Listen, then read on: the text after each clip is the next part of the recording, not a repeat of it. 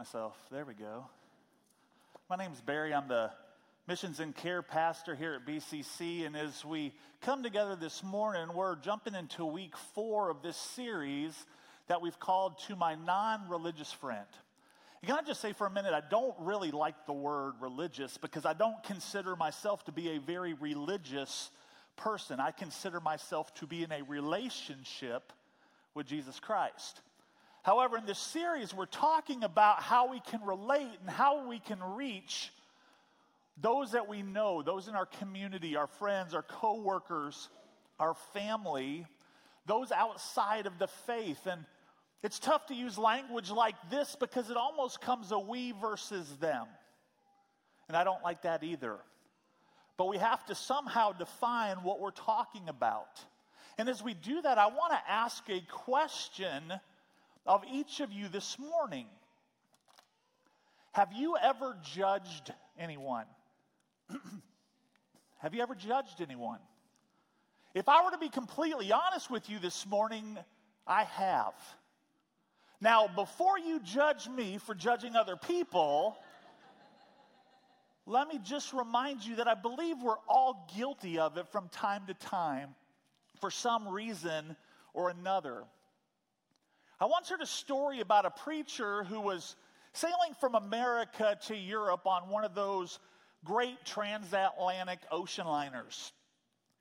And when he was boarding the ship, he found out that he would be sharing his cabin with another passenger. And so, after going and checking out his accommodations, he went to the purser's, the ship purser's desk, and he inquired if he could store both his gold watch and some of his valuables in the ship's safe. He explained that he'd been to his cabin, that he'd met the man he would be sharing it with, and he said, judging from the man's appearance, he was afraid that he might not be a very trustworthy person. Well, the purser accepted the responsibility of the valuables and he remarked, It's all right, sir. I'll be very glad to take care of each and every one of these for you. The other man's been up here also, and he had the very same concern about you. You know, we all make judgments. And the thing is, truthfully, we must make judgments about people almost every day. When applying for a job, we have to ask ourselves do I really want to work for that person? When meeting somebody that you're attracted to, you have to ask yourself do I want to ask this person out on a date? You know, when I need to confide in somebody, who do I trust as a friend? Just spend a couple minutes online and we realize that our entire world is now based on judgmental reviews. From doctors to hotels, restaurants to dog walkers, many businesses now live and die by the number of stars that are by their name. You know, honest evaluation of others is necessary for a safe and functioning society. However, honest evaluation is different from the type of judgment that we're going to be talking about this morning. You know, it's not uncommon for a non religious or a non believing world, maybe some of your non Christian friends, to look at Christians and say, they're so judgmental. Or maybe they're saying Christians are always judging people. Have any of you ever heard that? You know, let me start off by saying to some degree, I, I feel like this assessment is a little bit unfair. Because I believe when people are saying this, when people are saying that Christians are judgmental, what they're actually doing is they're highlighting the fact that as Christians, we have convictions, or at least we should have convictions. Most of us believe that there are things that are right, and we believe that there are things that are wrong. But on the flip side, our world promotes this idea of tolerance. In fact, it seems that the only sin that there is anymore is to believe that someone else is wrong. You know, the policy of tolerance, what it really does is it promotes an unbiblical philosophy that truth is determined by in, each individual person and not the moral absolutes of God. In fact, a worldly idea that's becoming more and more popular is if you agree with me, you're open minded. But if you disagree with me, you're closed minded and you're judgmental. It's almost like there's this increasing pressure that everybody just needs to keep their mouth shut. What I do find interesting, though, in the midst of all of this, is that even non religious people or non Christians, non believers, they will use the Bible when they can to their own advantage. How many times have you heard people say this? The Bible, the Bible says not to judge. Sadly, though, when people say this, when they say things like the Bible says not to judge, they usually desire the freedom to do what they want without you or their own conscience getting in their way. And this is dangerous thinking because separation from God is a result, a lot of times, of unconfessed sin in our lives. So, what does the Bible have to say? What does it have to say when it comes to judging other people? This morning, I want to look at several passages from God's Word that seem to be popular ones to quote when somebody feels like they're being judged. Now, we're going to have a chance to look at all of these, but I want to start off by looking at what I want our key text to be this morning, which is found in Matthew chapter 7. Now, if you're familiar with the book of Matthew, you know that chapters 5 through 7, Jesus is preaching what has become called or known as the Sermon on the Mount. And the main point of the Sermon on the Mount is about being different. It's all about Jesus telling us, as the body of Christ, saying, Guys, I want you to look different from the world. I want you to act differently. I want you to take on a whole new attitude of living life and about loving and caring for other people. And here in Matthew 7, verses 1 through 5, we read this Jesus says, Judge not, or you, that you be not judged. For with the judgment you pronounce, you will be judged. And with the measure you use it, will be measured to you. Why do you see the speck that is in your brother's eye, but do not notice the log that is in your own eye? Or how can you say to your brother, and I want to pause here, because in Scripture, when the word brother is used like this, it's referring to believers with inside the church. This passage is about how we are supposed to treat our Christian brothers and sisters, that we shouldn't judge one another how we should hold our brothers and sisters accountable in love. However, I do feel it's applicable to our non religious or non believing friends. And so, continuing, it says, Or how can you say to your brother, Let me take the speck out of your eye when there is a log in your own eye? You hypocrite.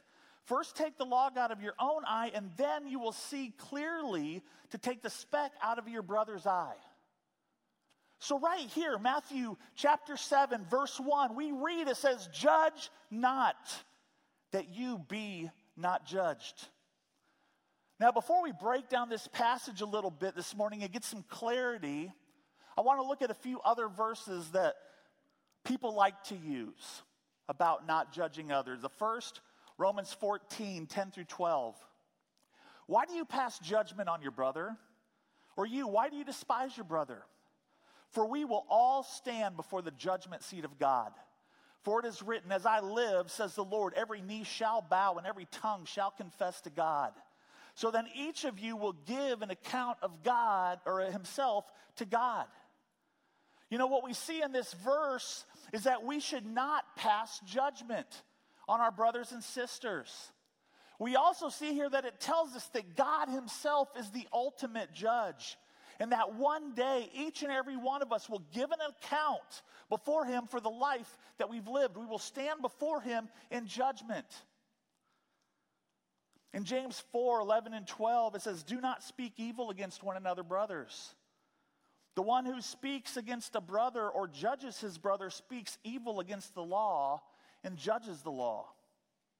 But if you judge the law, you are not a doer of the law, but a judge. There is only one lawgiver and judge, he who is able to save and to destroy. But who are you to judge your neighbor? So in this passage we see that some that judging somebody can be the same thing as speaking evil against them. It's also reiterated that there is only one judge. And so who are any of us to judge somebody else? In Romans 2 1 through 5, it says, Therefore, you have no excuse, O man, every one of you who judges. For in passing judgment on another, you condemn yourself, because you, the judge, practice the very same things. We know that the judgment of God rightly falls on those who practice such things. Do you suppose, O man, you who judge those who practice such things and yet do them yourself, that you will escape the judgment of God? Or do you presume on the riches of his kindness and forbearance and patience, not knowing that, the, that God's kindness is meant to lead you to repentance? But because of your hard and impenitent heart, you are storing up wrath for yourself on the day of wrath when God's righteous judgment will be revealed. Here we see that there is no excuse, no excuse for passing judgment onto others. That God is once again here called the judge and he will judge those who judge others and who are hypocritical. And finally, James 2 12 through 13, it says, So speak and so act as those who are to be judged under the law of liberty. For judgment is without mercy to one who has shown no mercy. Mercy triumphs over judgment. So these verses here, they show us that mercy is better than judgment. So, after looking at these verses, does your friend have a point when they say, Doesn't the Bible say not to judge? You know, in actuality, yes, it does. However, we have to understand that in Matthew 7 1 through 5, we have to understand the point that Jesus is trying to make here. You know, when we, close, we, we pay close attention to Jesus' words, we realize that he is not condemning judging here. It's not that we can't make a valid critique of other people, because there are times that we have to do that. And we're even called to do that at times in Scripture. What all of these verses are showing us is that we can't make it self righteous we can't make self righteous critiques and judgments about other people where we stare down our spiritual noses at them. We can't become so preoccupied with the faults of other people while refusing to assess the enormity of our own sins and failures. The judging Jesus refers to in this passage, it comes from our own ego, our own pride. Because what happens when sometimes we judge we're often seeking to elevate ourselves by belittling somebody else. Or we try to justify our own bad behavior by labeling somebody else's behavior as worse. Sometimes our own biases and grudges affect how we view and how we treat other people. What we see Jesus addressing here is hypocritical judgment because that will never, ever win anybody over. You know, the drunk man at the bar is not in the position to look at the man sitting on the bar stool next to him and tell him that he needs to slow down on his drinking. It just doesn't fly. It's what we call hypocritical. And here's what I want us to understand this morning to reach my non religious friend, I have to keep it real. I can't be hypocrite.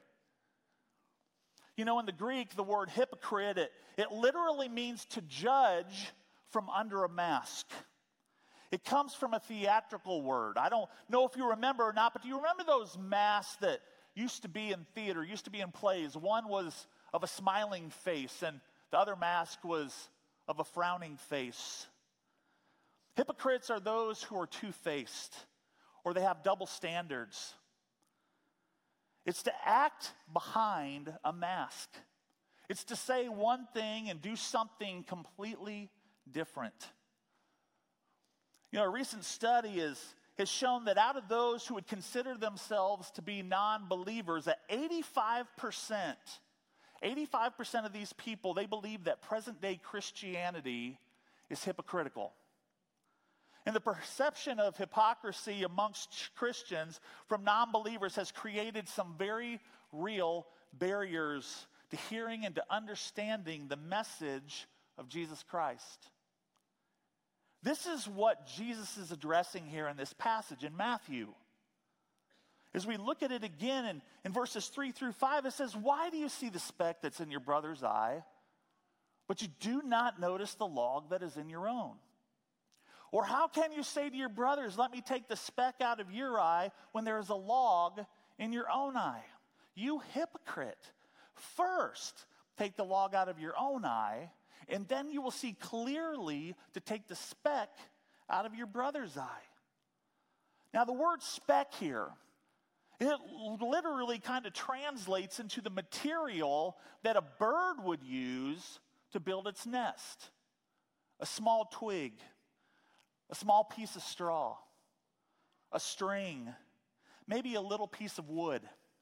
And the word log, well, it's just as imagine as you would imagine it, you know, would mean. Think something like a railroad tie. Now, this is clearly an exaggerated overstatement that Jesus is using here to describe the hypocrisy that he's talking about. Obviously, a person can't have an entire log in their eye. That idea is totally ludicrous. A person walking around with a log in their eye, trying to tell somebody, hey, hey, hey, you need to remove that speck.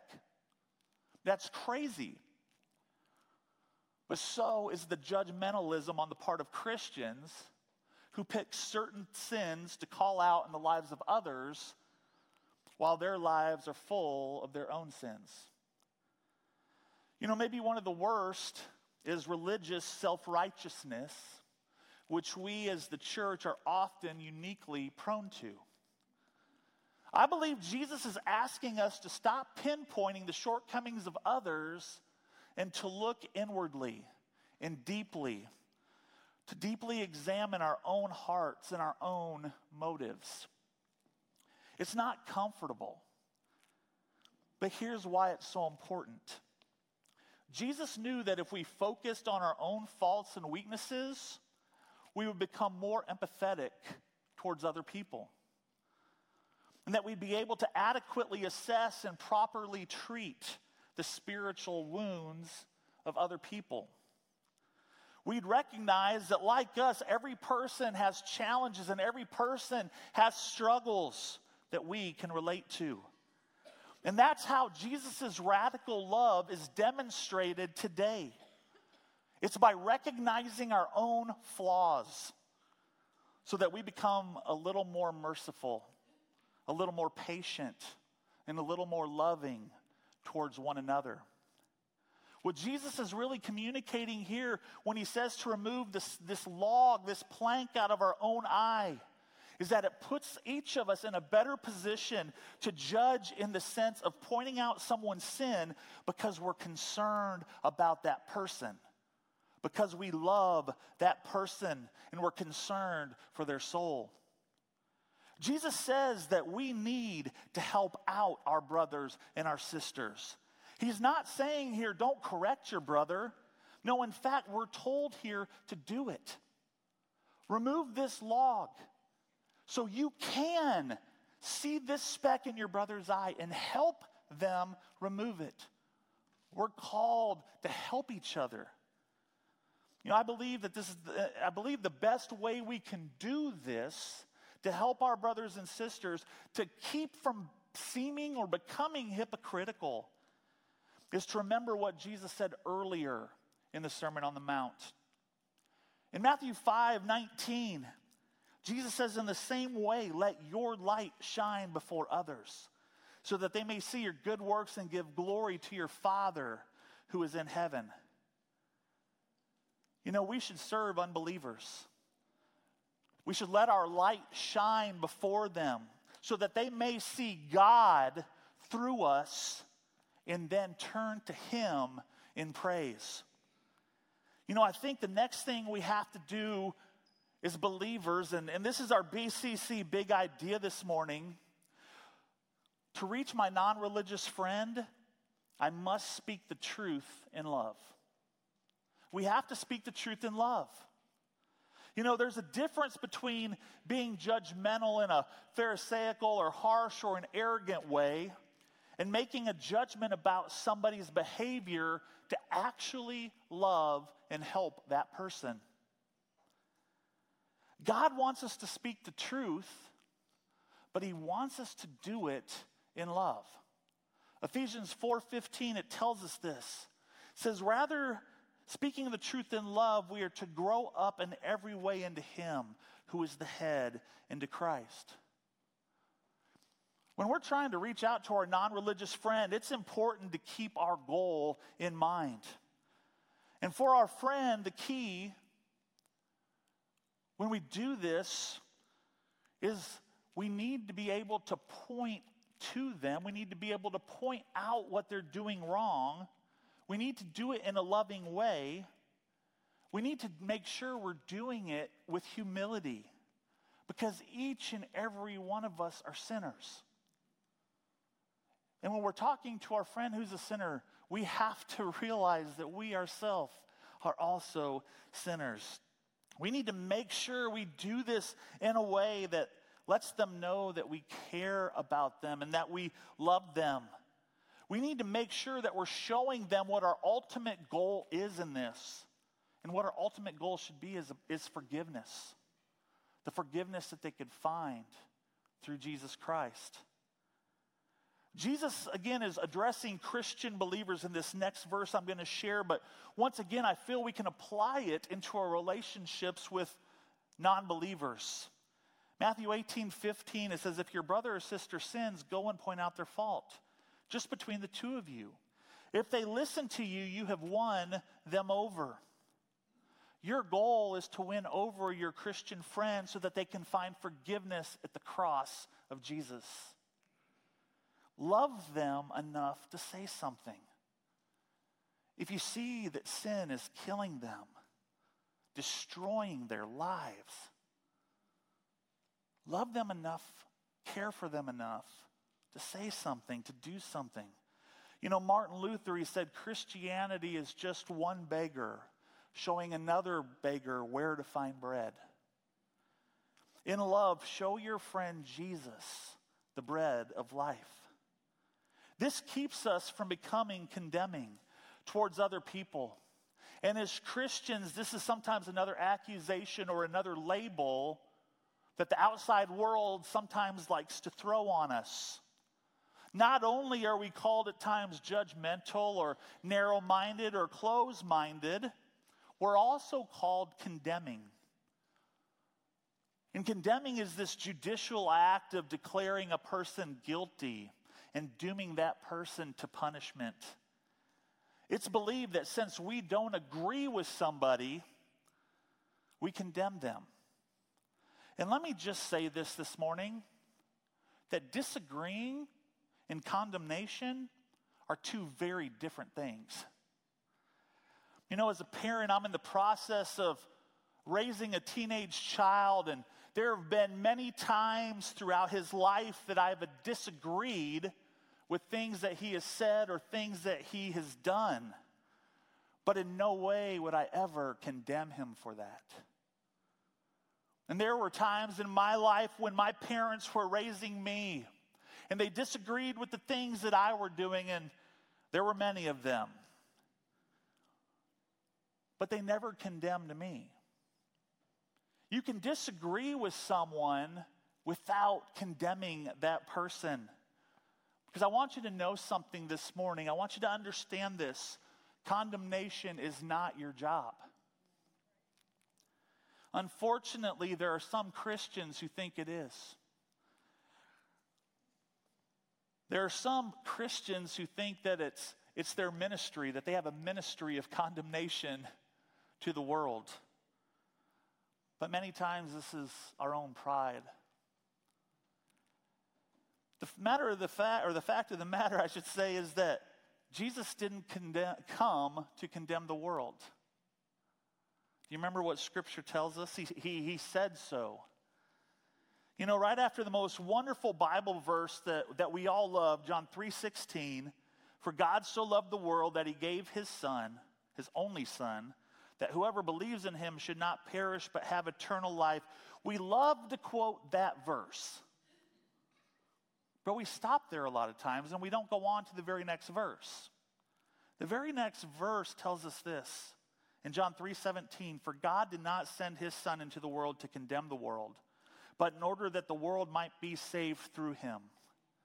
See, that was Jesus' ministry. It wasn't a ministry of condemnation, no, it was a ministry of salvation. Amen? You and I are the body of Christ. And we're supposed to do what Jesus did. And Jesus says, I did not come to condemn, so don't you. That's not your ministry. Remember also that believing that something is wrong, by disagreeing with somebody, this is not condemnation. One more passage I want to share before we move on that kind of deals with this speaking the truth in love is found in 2 Timothy 2 24 through 26. It says, And the Lord's servant must not be quarrelsome, but kind to everyone, able to teach, patiently enduring evil, correcting his opponents with gentleness. God may perhaps grant them repentance leading to a knowledge of the truth, and they may come to their senses and escape from the snare of the devil after being captured by him to do his will. Listen, when we speak the truth in love, our goal should be for our friends to come to repentance. It should lead them to the knowledge of truth, that they would come to their senses and that they would escape, as it says, the devil's snare, his trap. So speak the truth in love. Before we wrap up this morning, I want to share one more thought about this. And I, I think it's really important that we see this, and it's this. To reach my non religious friend, it's important to guard my heart. When I'm trying to reach my non religious friends, I need to protect my own heart. Because as we look at Galatians chapter 6, verse 1, it, it keeps with our theme about not judging, or about, I'm sorry, kind of restoring our friends, telling the truth in love, trying to restore them. It says, Brothers, if anyone is caught in any transgression, you who are spiritual should restore him in a spirit of gentleness. Keep watch on yourself, lest you too be tempted. So, once again, when we're trying to reach our non religious friend, it's important that we guard our own heart, that we understand the dangers that we can face. Because as Christians, let's face it, we constantly are being put in the path of temptation. The world around us is attacking us on a daily basis. Everything that we see and read and do and hear and put in our bodies, etc., affects us somehow. That's why to maintain a close relationship with God, we have to put aside our old way of doing things the activities that we participate in, the people that we spend our time with. Since we so often judge others, we've put people into so many groupings or categories. But when we look at God's word, what we see is that really people are divided into only two categories those who belong to the world and its ruler, Satan, and those who belong to God. There's only two categories. And these two groups of people, all throughout Scripture, are described in terms of opposites. Those in the light and those in the darkness. Those with eternal life and those with eternal death. Those who have peace with God and those who are at war with Him. Those who believe the truth and those who believe the lies those who are on the narrow path of salvation and those who are on the broad road to destruction. Clearly, the message of Scripture is that believers are to be completely different than non believers. And it's from this perspective here that we must discern what kind of friendships we can really have with unbelievers. Just listen really quickly to what Scripture says about believers' relationships with non believers. I'm going to go through this quickly, but the, the Scripture, if you're taking notes, will pop up on the screen. Psalm 1 1 Blessed is the man who walks not in the counsel of the wicked, nor stands in the way of sinners, nor sits in the seat of scoffers. Proverbs 12 26 One who is righteous is a guide to his neighbor, but the way of the wicked leads them astray. Proverbs 13 20. Whoever walks with the wise becomes wise, but the companion of fools will suffer harm. Proverbs 22 24. Make no friendship with the man given to anger, nor go with the wrathful man. Proverbs 24 21. My son, fear the Lord and the king, and do not join with those who do otherwise. 2 Corinthians 6 14. Do not be equally yoked with unbelie- unequally yoked with unbelievers. For what partnership has righteousness with lawlessness, or what fellowship has light with darkness? 1 Corinthians 15 33, do not be deceived. Bad company ruins good morals. John 8 34, Jesus answered them, Truly, truly, I say to you, anyone who practices sin is a slave to sin, while 1 Corinthians 7:22 contrasts this by saying, For he who is called in the Lord as a bondservant is a freed man of the Lord. Likewise, he who is free when called into a bondservant of Christ. I think all of these scriptures show us that if we become deeply involved, either by friendship or a romantic relationship with non Christians, we are possibly setting ourselves up for turmoil and heartbreak. It can and it often does cause the Christian to stumble in their walk fall back into a sinful life, and also turn away others from God by misrepresenting God in Christianity. Now, these verses and what I just said, it probably creates a tremendous tension in all of us. Something that each and every one of us wrestle with.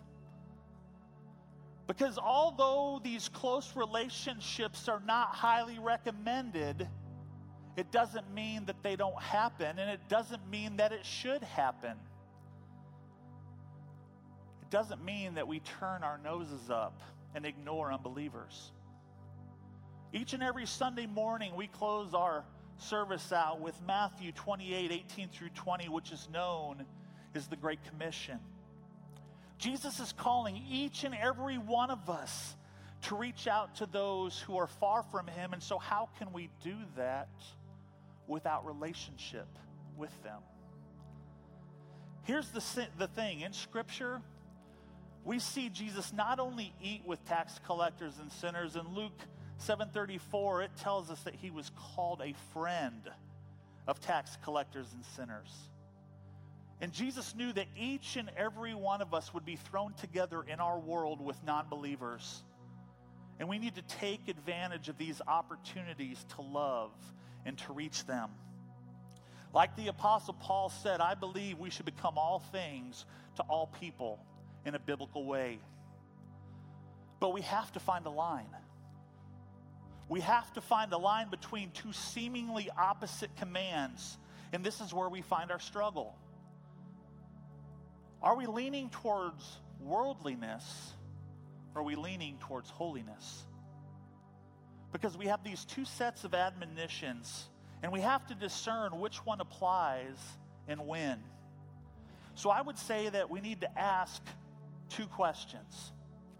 Two questions. First is this Which way is the transforming influence flowing? Which way is the transforming influence flowing? What I mean by this is when you're with someone, are they being transformed or are you being transformed? Are you being drawn to minimize the value of holiness? And have your standards been compromised? This is the first question. The second question is this Are we loving these people for their sake? That is, that they would come to Christ and that they would become godly. Or do we really love them because we love what they love? And really, we just like being with them in their worldliness. These are two questions that I think can help us navigate between these two extremes. On one hand, we have bad company ruins good morals. And on the other hand, we have Jesus ate with tax collectors and sinners. Jesus lived with non believers. He loved them and he showed them a better vision of their future through him. Telling people about Jesus is a lot easier than living like him. But the latter will lead us and them to the cross. When we befriend those outside the church walls, we have to actually live out this whole Christian thing, not just talk about it. Followers of Jesus are called to community, to build one another up, to pray for each other, and to strengthen each other in their faith. Relationships are of the utmost importance as we are called to be unified as the body of Christ. However, when we choose to journey only with fellow believers, we're missing out on what it means to be a Christian.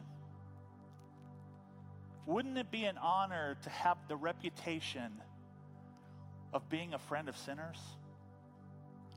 To me, that sounds a whole lot more interesting than being called a great Christian person.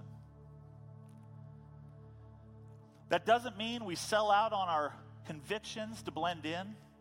It just means that we love and we invest in those who do not follow Jesus. James 5:16 it says therefore confess your sins to one another pray for one another that you may be healed because the prayer of a righteous person has great power as it is working there's great power in the prayer of a righteous person so bring your concerns for your unbelieving non-religious friends before God and he will listen. I want to encourage you because many people have been saved because of the prayers, because of the service of their Christian friends. So don't turn your back on unbelievers. In closing, I just want to remind us I, I truly believe if we follow these steps to reach our non religious friends, if we keep it real, if we speak the truth in love, and if we guide our hearts, I truly believe we lessen the odds that we will ever, ever be called judgmental. Would you pray with me? Dear Heavenly Father, thank you so much for this day, Lord. Father, I thank you for your word. And Lord, there's a tension in today's message because you've called us and you've told us not to judge, to judge in a hypocritical way. But Father, you've, you've told us, Father, to, to call out sin in other people's lives, but to do so by speaking the truth in love. And God, you've also warned us to protect our hearts because when we're working with non Christian, when we're even working with our brothers and sisters who might be struggling, Father, there is such a temptation to fall back into that ourselves. Father, just help us ask ourselves the question why are we doing it? Why are we trying to win our friend? Why are we hanging out with these people? Is it truly to see them come to Christ? Or, Father, are we liking the world that they're living in? God, give us love, give us compassion. Help us to see the needs of those around us. It's in Jesus' name I pray. Amen.